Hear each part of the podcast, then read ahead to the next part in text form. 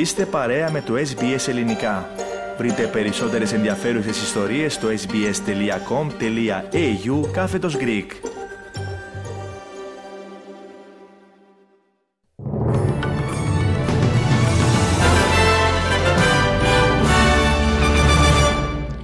Οι ειδήσεις μας αναλυτικά. Χιλιάδες κάτοικοι της πόλης Townsville στη βόρεια Κουινσλάνδη παραμένουν δίχως ηλεκτρικό ρεύμα στον απόϊχο του πλέον πρώην τροπικού κυκλώνα Κύριλι. Θυελώδεις άνεμοι και βροχές που κατά τόπους ανήλθαν στα 150 χιλιοστά έπληξαν την ευρύτερη περιοχή το βράδυ της Πέμπτης. Ωστόσο, δεν έχουν καταγραφεί εκτεταμένες ζημιές. Σύμφωνα με την εταιρεία ηλεκτρικού της Κουινσλάνδης, Ergon Energy, 600 συνεργεία ε, εργάζονται πυρετοδός για την πλήρη αποκατάσταση της ηλεκτροδότησης. Ο Πρωθυπουργός της Κουίνσλάνδης, Στίβεν Miles, επεσήμανε ότι οι πολιτιακές αρχές παρακολουθούν την εξέλιξη της κακοκαιρίας στο Western Cape, ωστόσο πρόσθεσε ότι οι πιο πυκνοκατοικημένες περιοχές της Βόρειας Κουίνσλάνδης έχουν ξεπεράσει τον κίνδυνο. Τόνισε δε ότι λόγω της μεγάλης ετοιμότητας των υπηρεσιών έκτακτης ανάγκης αλλά και των κατοίκων δεν υπήρξε απώλεια ανθρώπινης ζωής. We're still monitoring the impact of flooding on the Channel Country as well as the Western Cape, so there could still be impacts there, but certainly our heavily populated areas are now largely in the clear, and that's that's really good news. It's a credit uh, to how well prepared everybody was that we've not seen uh, any loss of life.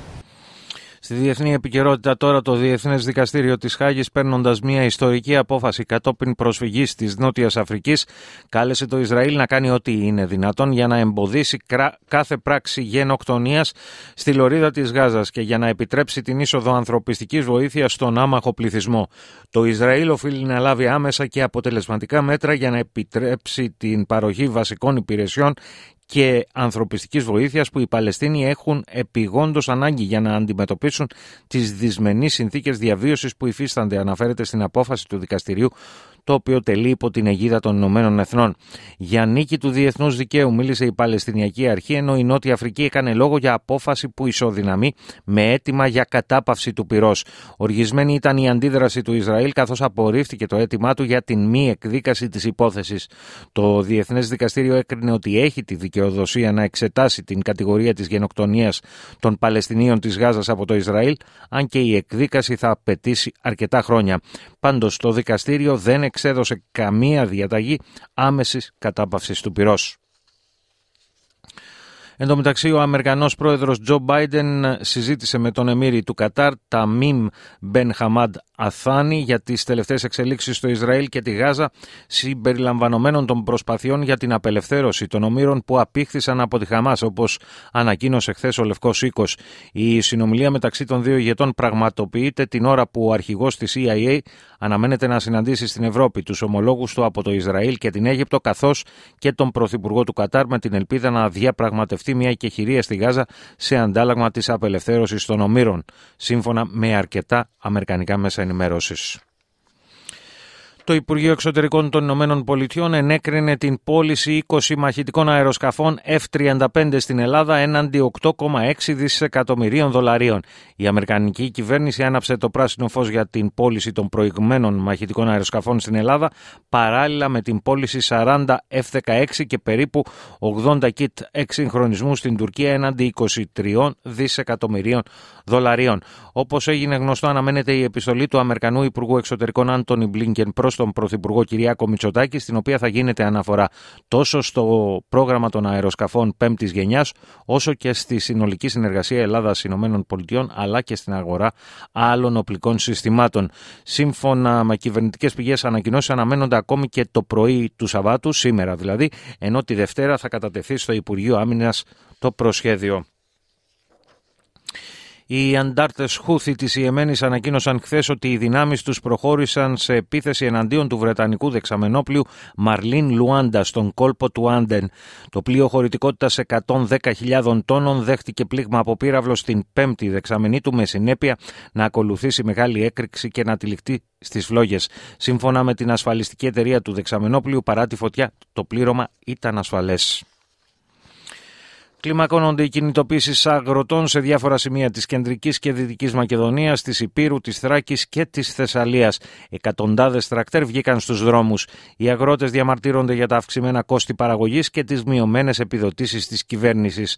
Αγρότες με τρακτέρ από την επανομή κατευθύνθηκαν προς το αεροδρόμιο Μακεδονία, ωστόσο κλούβες της αστυνομίας τους έστησαν μπλόκο. Οι αγροτικές κινητοποίησεις αναμένεται να κορυφωθούν τις επόμενες ημέρες κατεπίγουσα προκαταρκτική εξέταση για τις καταλήψεις στα πανεπιστήμια στην Ελλάδα. Ξεκινά με διπλή κατεύθυνση εισαγγελία πρωτοδικών. Στο εισαγγελικό στόχαστρο τίθενται πλην των καταληψιών ενδεχόμενες ποινικές ευθύνες και των αρμόδιων εκ μέρους των Πριτανικών αρχών ως προς τις ενέργειες που έκαναν ή όχι για την αποτροπή των καταλήψεων.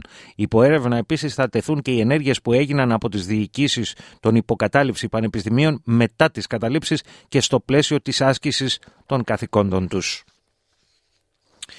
Η Κυπριακή κυβέρνηση ανακοίνωσε χθες δέσμη 14 μέτρων που αφορούν σε ένα ευρύ φάσμα δραστηριοτήτων που άπτονται της καθημερινότητας των Τουρκοκυπρίων.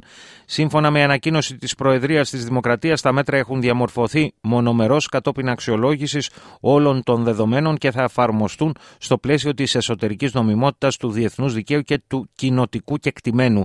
Μεταξύ άλλων, προβλέπεται έναρξη εξέτασης εκκρεμούντων αιτήσεων για παραχώρηση κυπριακής υπηκοότητας στο πλαίσιο της απόφασης του Υπουργικού Υπουργικού Συμβουλίου τον Φεβρουάριο του 2007. Καταβολή σύνταξης χειρίας σε δικαιούχους, ενίσχυση της τηλέχωση στα σημεία διέλευσης, μέτρα ταχείας διέλευσης για μαθητές στο σημείο διέλευσης του Λίδρα Παλάς, του Λίδρα Πάλας, συγγνώμη, πρόσληψη λειτουργών με γνώση της τουρκικής γλώσσας στο κέντρο εξυπηρέτησης του πολίτη Λευκοσίας αποζημίωση 83,3 εκατομμυρίων Αμερικανικών δολαρίων, περίπου 126 εκατομμυρίων Αυστραλιανών, καλείται να πληρώσει ο πρώην πρόεδρος των Ηνωμένων Πολιτειών, Ντόναλτ Τραμπ, για την υπόθεση συκοφαντικής δυσφήμισης της πρώην αρθρογράφου E. Jean Carroll. Η 80χρονη αρθρογράφος και συγγραφέας κατέθεσε αγωγή σε βάρος του πρώην Προέδρου των Ηνωμένων Πολιτειών, υποστηρίζοντας ότι αμάβρωσε το όνομά της, αρνούμενο το 2019 ότι την είχε βιάσει πριν από σχεδόν τρεις δεκαετίες. Υπενθυμίζεται ότι τον περασμένο Μάιο άλλο δικαστήριο είχε επιδικάσει αποζημίωση 5 εκατομμυρίων δολαρίων στην πρώην αρθρογράφο, κρίνοντας ότι ο Τραμπ της επιτέθηκε σεξουαλικά μέσα σε πολυκατάστημα. Λίγα λεπτά μετά την ανακοίνωση της απόφασης, ο Τραμπ τη χαρακτήρισε ως απόλυτα, απόλυτα γελία και είπε ότι θα καταθέσει έφεση. Συνέχισε δε να υποστηρίζει ότι δεν γνωρίζει καν την ενάγουσα και ότι πρόκειται για απάτη και πολιτικό κυνήγι μαγισσών. I don't even know who this woman is. I have no idea who she is, where she came from. This is another scam. It's a political witch hunt. Παραμένουμε στη διεθνή επικαιρότητα. Ο Βασιλιάς Κάρολος υποβλήθηκε σε προγραμματισμένο χειρουργείο προστάτη και μάλιστα στην ίδια ιδιωτική κλινική όπου αναρώνει η πριγκίπισσα της Ουαλίας Κέιτ. Είναι καλά, είπε η Βασίλισσα Καμίλα, ερωτηθήσα σχετικά καθώς έφευγε από το, νοσο... από το νοσοκομείο. Ο Βασιλιάς Κάρολος φαίνεται ότι δεν σκοπεύει να αποσυρθεί από τα βασιλικά του καθήκοντα καθώς δεν έχει διορίσει σύμβουλο του κράτους που θα παρεμβαίνει ανταυτού.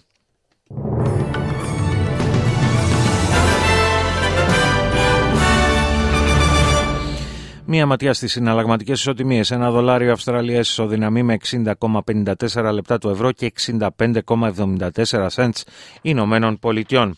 Στην αθλητική ενημέρωση τώρα και στο τέννις ο Ρώσος ε, Ντανιήλ Μετβέντεφ είναι εκείνος που θα αντιμετωπίσει στον αυριανό τελικό του Αυστραλιανού Open τον Ιταλό Γιάννικ Σίνερ.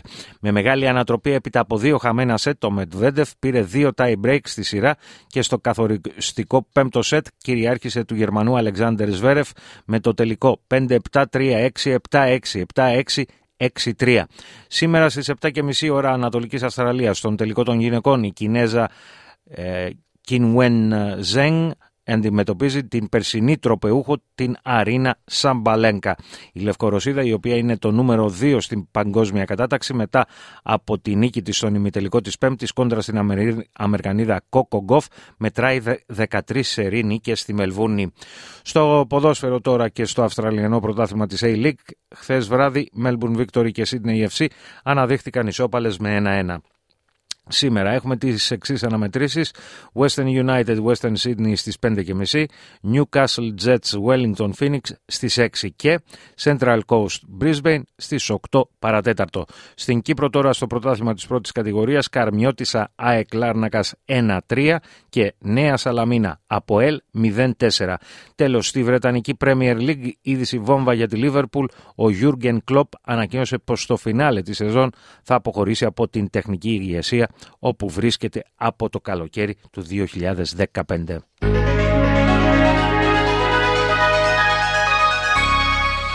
Και να ολοκληρώσουμε με την πρόγνωση του αυριανού καιρού. Πέρθ κυρίως ηλιοφάνεια 17 έως 28.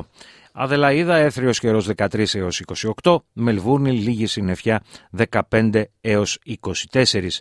Χόμπαρτ επίσης λίγη συννεφιά 13 έως 24, Καμπέρα και εδώ λίγες αραίες νεφώσεις 12 έως 28, Ούλογκογκ μερικές σποραδικές βροχές 18 έως 24, Σίδνεϊ επίσης μερικές σποραδικές βροχές 19 έως 27, Νιουκάσλ πιθανότητα βροχής 22 έως 29, Βρισβάνη σποραδικές βροχές, ίσως και καταιγίδα 26 έως 34, Κέντς μερικές σποραδικές βροχές με πιθανότητα καταιγίδας 27 έως 34, Ντάρουιν βροχές, ίσως και καταιγίδα 25 έως 29.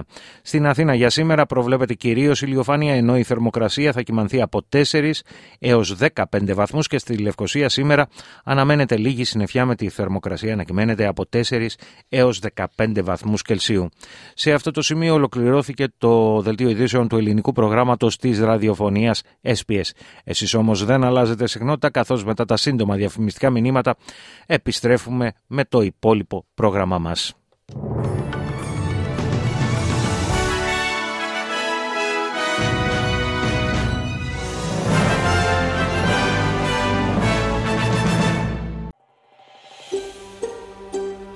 Θέλετε να ακούσετε περισσότερες ιστορίες σαν και αυτήν; Ακούστε στο Apple Podcast, στο Google Podcast, στο Spotify ή οπουδήποτε ακούτε podcast.